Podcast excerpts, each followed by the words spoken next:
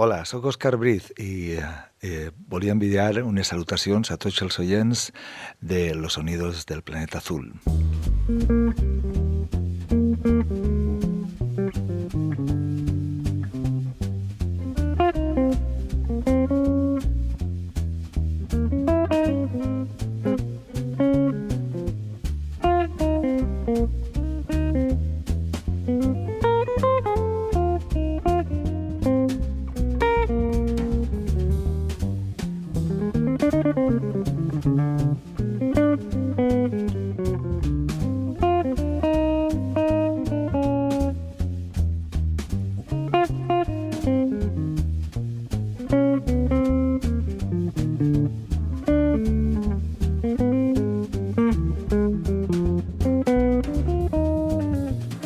Benvingut. Gràcies, molt, moltes gràcies. Content d'estar així de nou.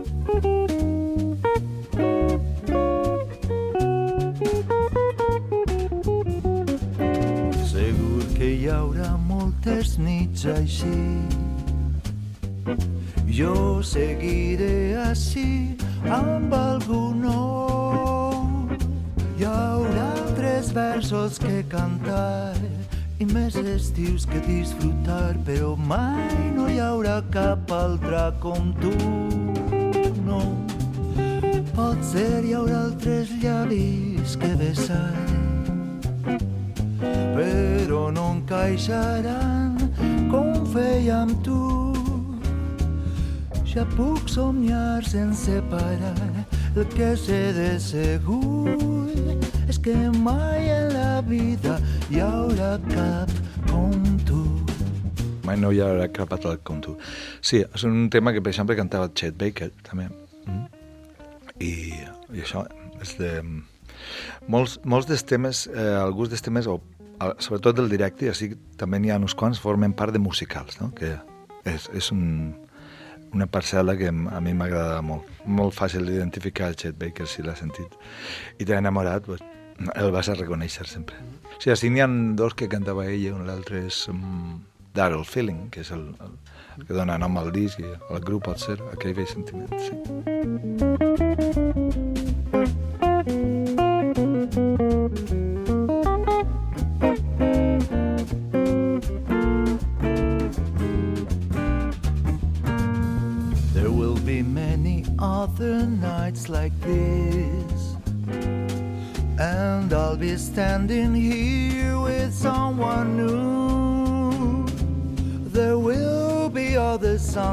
Sing, another fall, another spring, but there will never be another you. No, there will be other lips that I may kiss. But they won't thrill me like yours used to do. Yes, I may dream a million dreams, but how can they come true if there will never ever be another you? Yes, I may dream a million dreams, but how can they come true? if there will never ever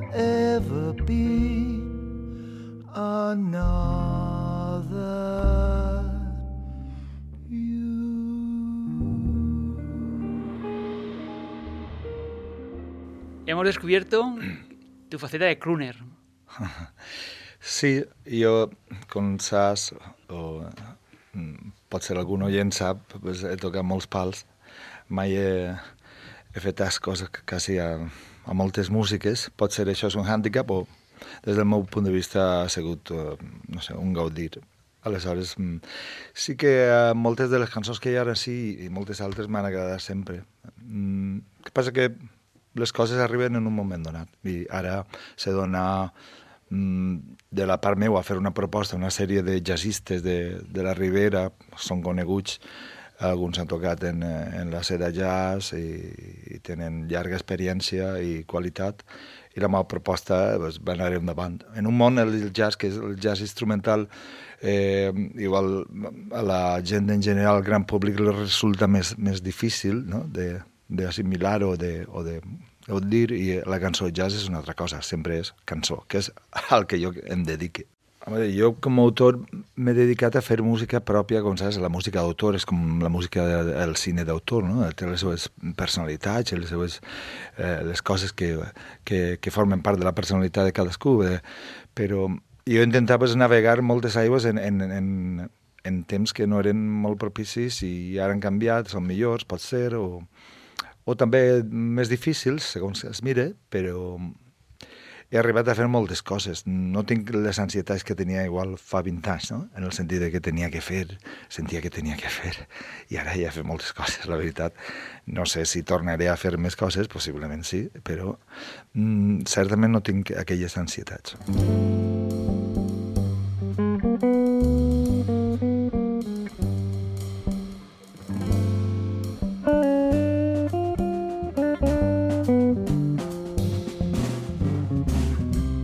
saw you last night and got that old feeling when you came inside.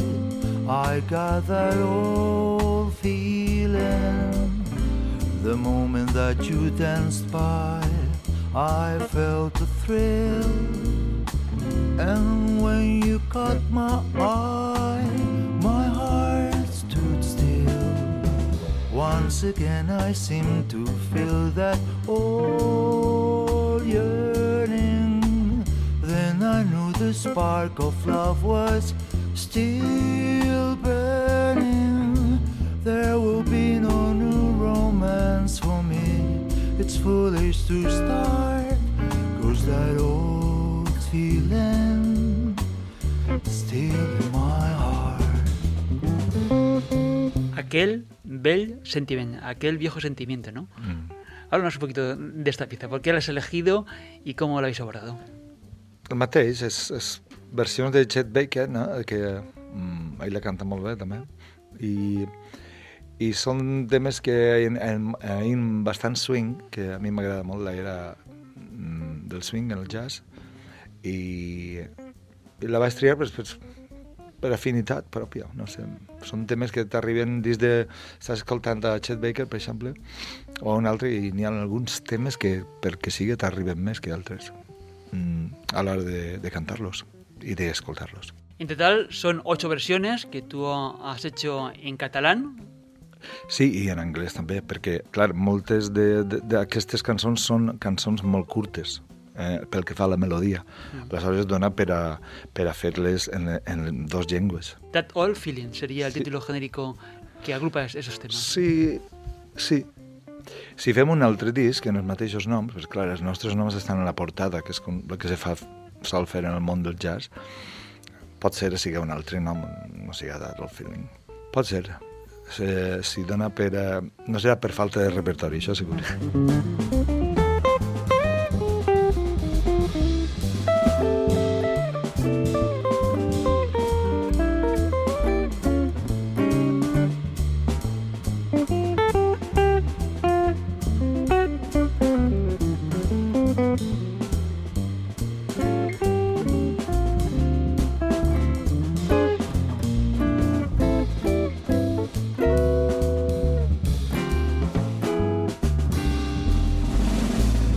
Allò de nit era un vell sentiment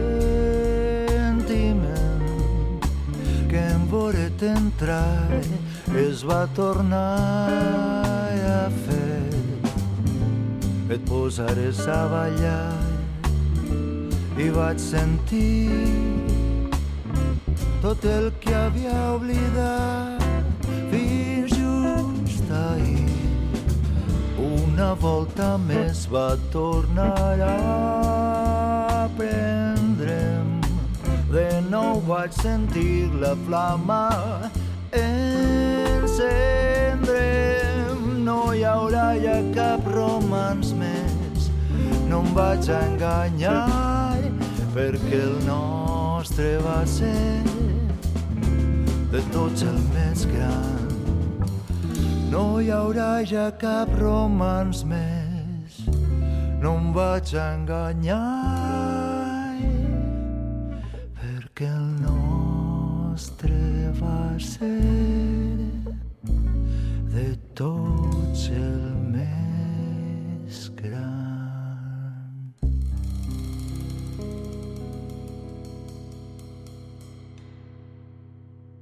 ¿Qué criterio habéis seguido? ¿Ha sido tú quien ha hecho la selección o ha sido el resto de compañeros quienes de todos habéis hecho e- esa, esa selección? No, l'he fet jo, basant-me en... És que uh, teníem ja el, el, el quartet, diguem, que a vegades és quintet, afegint un saxofonista, però eh, el contrabaixista Amadeu Adell mm, mm, va proposar que gravàrem, no? Que gravàrem en l'estudi de Sergi Peiró, que, on ell havia gravat. Però jo dic, no té massa sentit gravar això, unes cançons que ja estan fetes per molta gent, i alguns dels més grans noms de, de, de les veus jazz, no? Aleshores, eh, la manera d'aportar un gra de- d'autoctonia no? o un gra de personalitat pròpia era eh, fer les lletres en, en, en la teva llengua. No? I això és el que vaig fer. Mm, És una cosa que se me dona bé, la faig molt ràpidament, i simplement vaig tirar uns quants temes del repertori que ja teníem i els vaig adaptar. I la veritat que funcionen, sí. L'au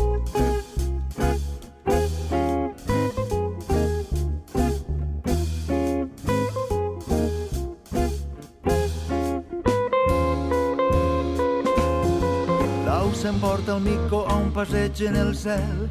El mico pensa que això li ha vingut a pèl.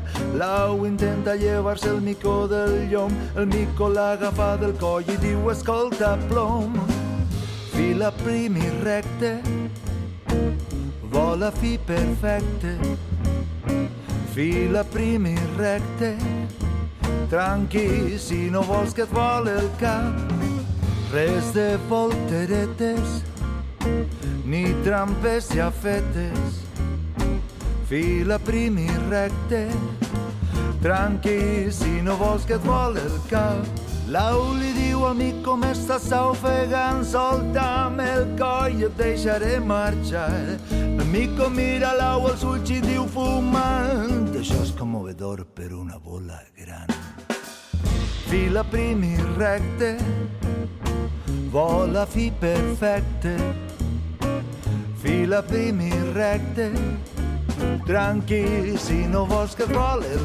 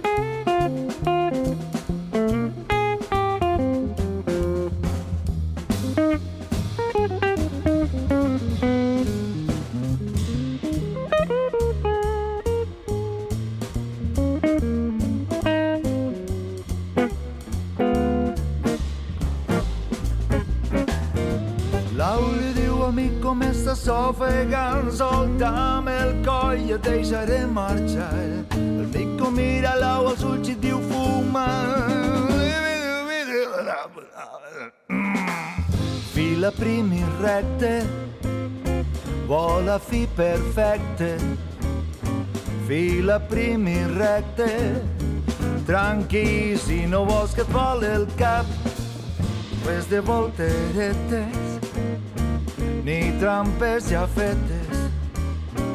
Fila prim i recte, tranqui si no vols que et vol el cap.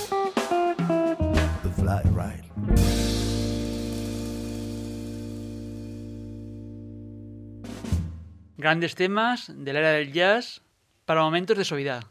Eh, jo, com dia, a mi m'agrada molt pues, eh, el, el directe, pues, en el que jo pues, bastant amb la gent, en un context, diguem, jazzístic, en el que els jazzmen no solen comunicar-se a nivell de paraules, sinó sempre és a nivell de música.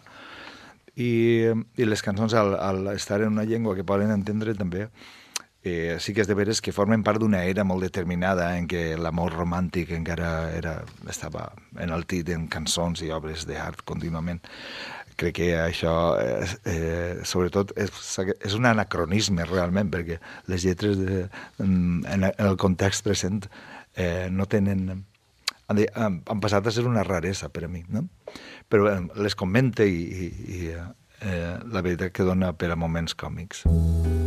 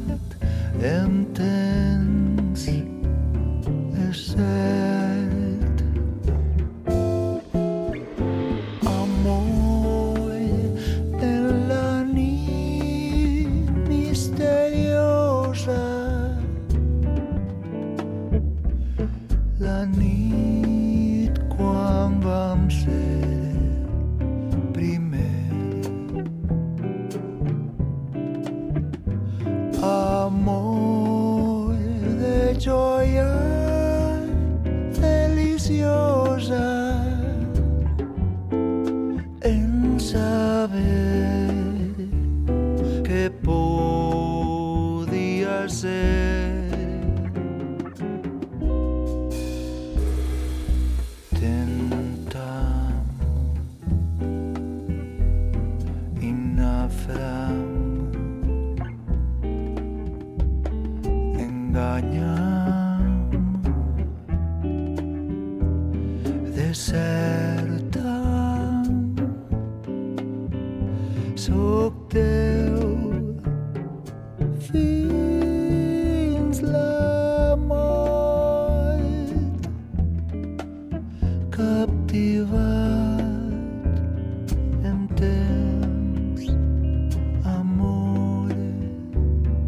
Musical Kiss Me Kate.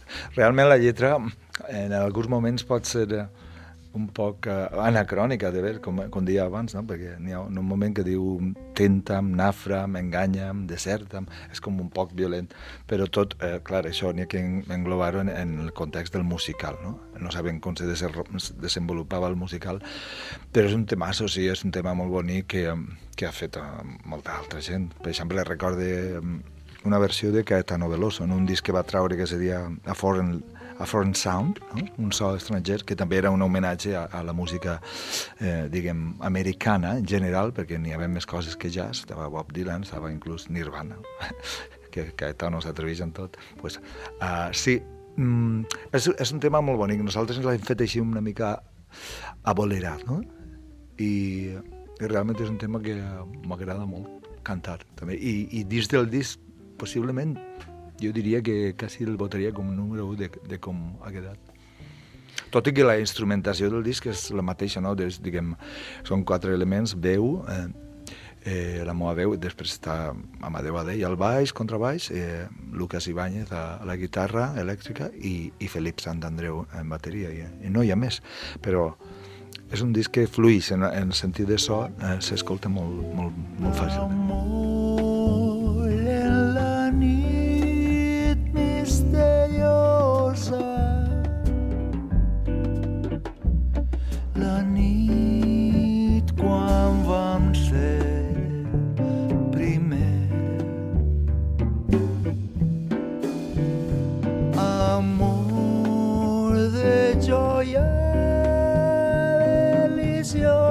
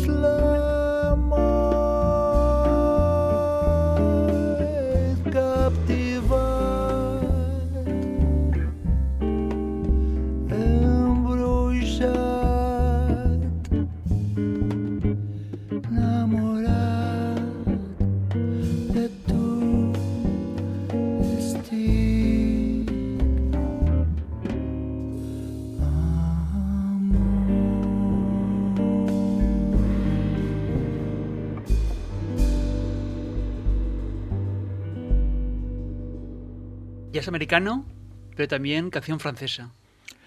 Clar, perquè l'expansió del jazz, la influència del jazz, igual com posteriorment la del rock, pues, s'ha escampat per tot el món i un dels llocs on arriba a banda de Brasil, per exemple, i, i, i on s'ha reinterpretat de manera increïble pues, va ser en França, que és, realment n'hi havia un, un, sempre un nivell cultural mm, que, que mm, propiciava l'atenció eh, molt més gran al que passava en Amèrica que, que no en altres llocs de fora de l'àrea, diguem, angloparlant. La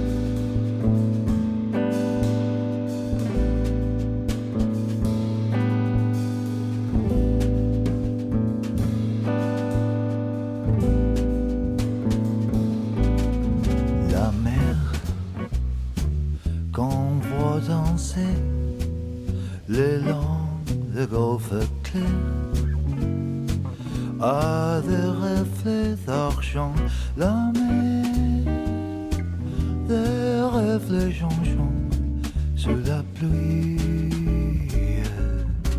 La mer au ciel d'été confond ce blanc mouton avec les singes pour la mer, bergère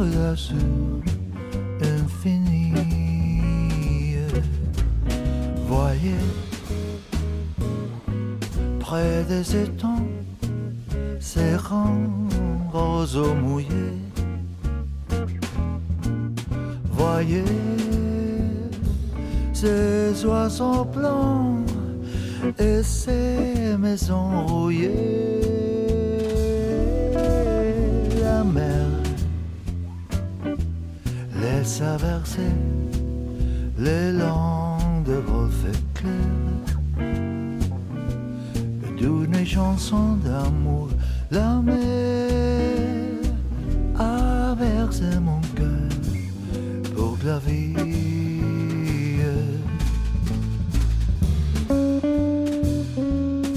Unos años en los que piezas como La Mer de Chastrenet no eran uno de los grandes temas muy populares en, no solamente en Francia, sino yo diría que a nivel mundial. Sí, sí, un tema molt popular. Realment, la, la versió en anglès, a mi que jo sóc anglòfil, no, és, no m'agrada, m'agrada més, molt més la versió en, en, en francès i inclús la, la meua, no? en català, sí. Como tú dices, al meu català de la Ribera del Xúquer. Doncs sí, sí. Sí, eh, bueno, no, en, en, és un cas de cançó popular també, intenta un equilibri entre que no serem massa elitista o massa culta, no? Realment que sonem a nivell de, de ciutadà, no? diguem, eh, en el sentit de que estàs parlant d'amor la major part de, de, del temps i, i, i sí, encaixar ixe, diguem, bueno, l'amor és increïble però també és molt vulgar en el sentit que ens passa a tots, no? O, és, crec, no? ens passa i, i, en, i en despassa, en el sentit que també el desamor ens passa. Així que eh, n'hi havia que buscar aquest equilibri que, que te deia.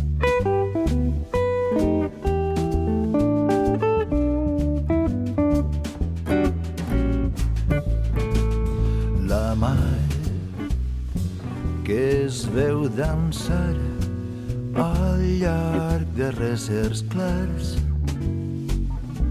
De resplendors d'argent la mar d'imatges canviants en la pluja la mar al cel d'estiu confon els blancs xaiets amb angelets tan purs la mar turquesa i anyil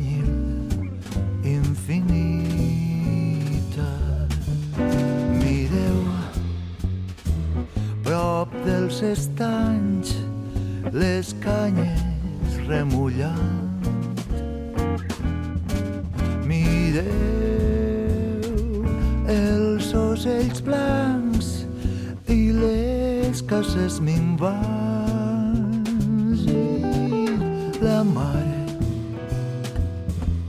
les ha grunçat al llarg de reserts clares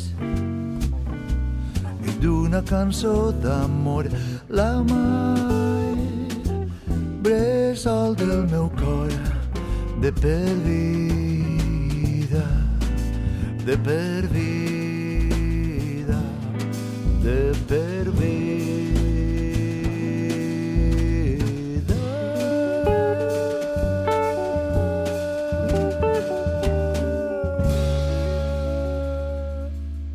Parece como que aquella época no solamente era otra forma de, de cantar, sino de entender la música el arte, ¿no? Eh, a mi m'agrada molt, eh, perquè jo vinc molt del món del pop i rock i tal, i en realitat mm, el que m'agrada molt és com graven, que és tot a una, no? Que jo també estic des de fa temps aplicant-ho al meu terreny, no?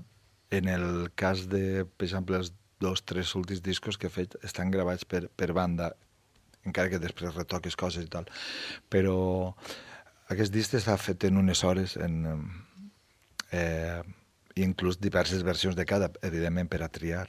O sigui que en unes hores tot se completa. És una, és una com se diu, approach en anglès, com una aproximació a, a, a, a l'estudi molt diferent. Perquè són gent que tècnicament pues, se suposa que treballen molt eh, en el pop i en el rock intervenen altres factors com la imatge, que, eh, etc etc que, que no són tan um, capdals en el món de jazz. Además, la estética del arte gráfico del disco, habéis seguido ¿no? esa estética de trabajos de jazz, letras grandes, en vuestros nombres. ¿m? Mm. Sí, és un... L'estètica del disc està feta per eh, Joan Ram Estellers, que és eh, eh, un dels caps, o el cap, diguem, de la Casa Cantonera, un lloc especial del, gener, del GMC que programa concerts des de fa 10 anys, i també és dissenyador gràfic. I ell és el que va posar a... Bueno, va fer una sèrie de dissenys i ens va oferir uns quants i, i, i triarem el que més ens agrada, que és eh, molt referencial, com dius, de- d'altres temps, no? de, de l'era jazz. No? A mi també em recorda un poc dels primers 60, no? Mm. Les lletres tan grans i tal. 20 años, dos décadas. mm, No sé si es el momento de hacer una reflexión ¿no? del camino recorrido. Sí, ja, ja em diuen... Realment hi havia un projecte de revisitació d'obra regra... Eh, que m'agradaria fer-ho realment perquè les versions que tu deixes al disc sempre són una versió de les cançons després muten i canvien en, en els directes moltes d'elles si les toques i totes, diria. Eh, aleshores, una revisitació d'obra en regravació, perquè l'antiga recopilació ja ha passat a la història. En, en el streaming cada un se fa les seues recopilacions. Si t'agrada un artista i vols fer la teva pròpia recopilació en els teus temes preferits, ahí ho tens.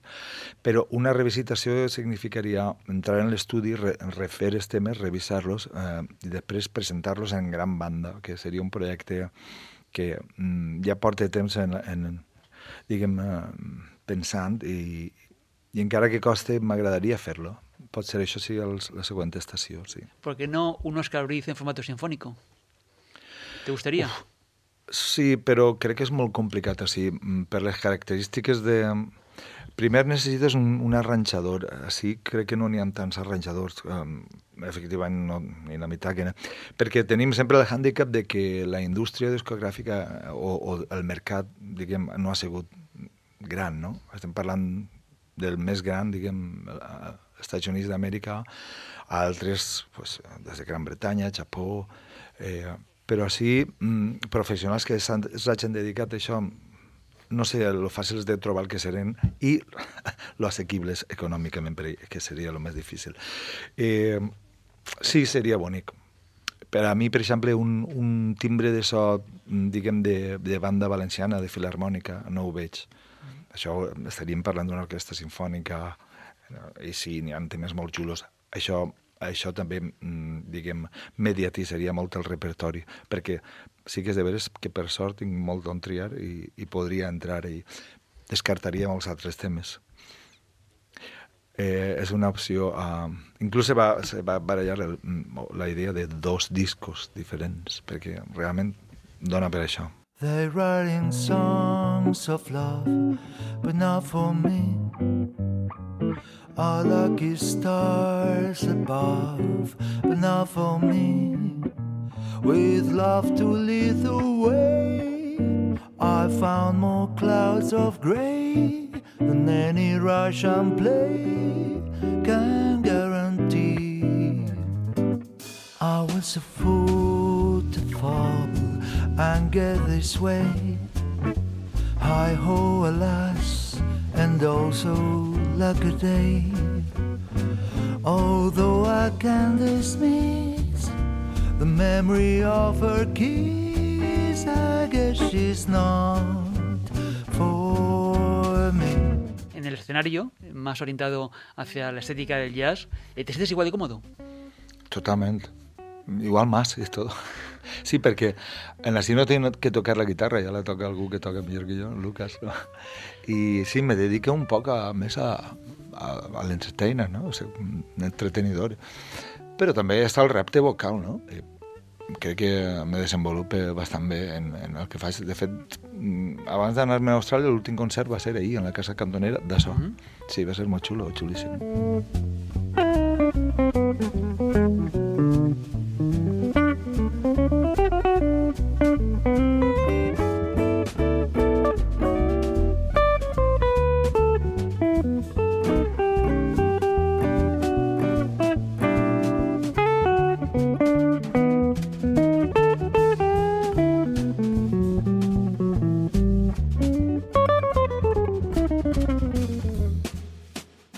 tants, tantes dècades de cançó popular, eh, per què no escarbar sempre en, el, en els grans sacs de grandíssimes cançons que n'hi ha i interpretar-les. Se fan el jazz i ningú diu res. Dir, tots els repertoris del jazz pràcticament són de, de, de real book no? i d'estàndards. De, pues també es pot fer molt de la cançó sense problemes. Jo crec que són fases vitals, no? que algú necessita, que jo te dia, jo abans tenia una, unes necessitats de comunicar, ja, ja ho he fet molt, i, i em dedico a altres coses, fins a quan tinc ganes de tornar a comunicar.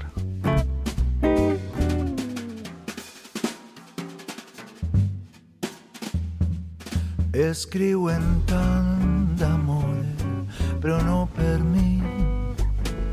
Desitgen molta sort, però no per mi. Quan es tracta d'amor, et troba més foscor que una obra de terror pot garantir. Vaig ser estúpid de caure així, sabent que ella no era per a mi i no em puc oblidar de com ens vam besar pero ella no es per mi.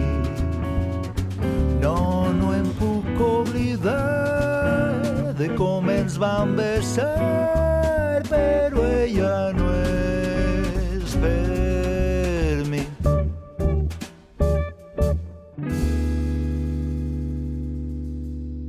Llegamos al final de este programa, pero si quieres esta edición en podcast desde nuestra página web www.losonidosdelplanetaazul.com.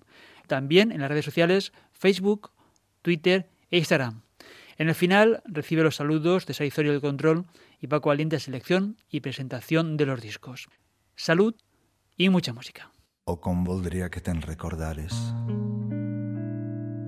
alegres en.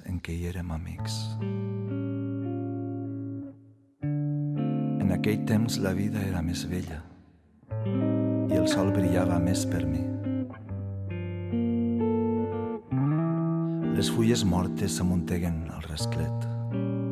Ja veus, no ho he pogut oblidar.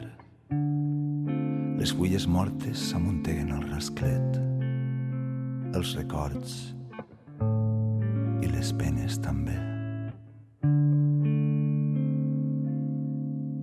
I ara vent del nord se'ls emporta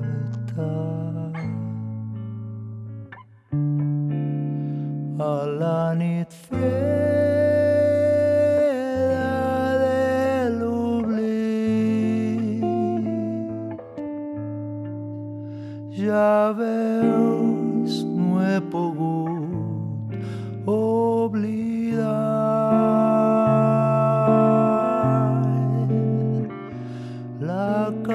cançó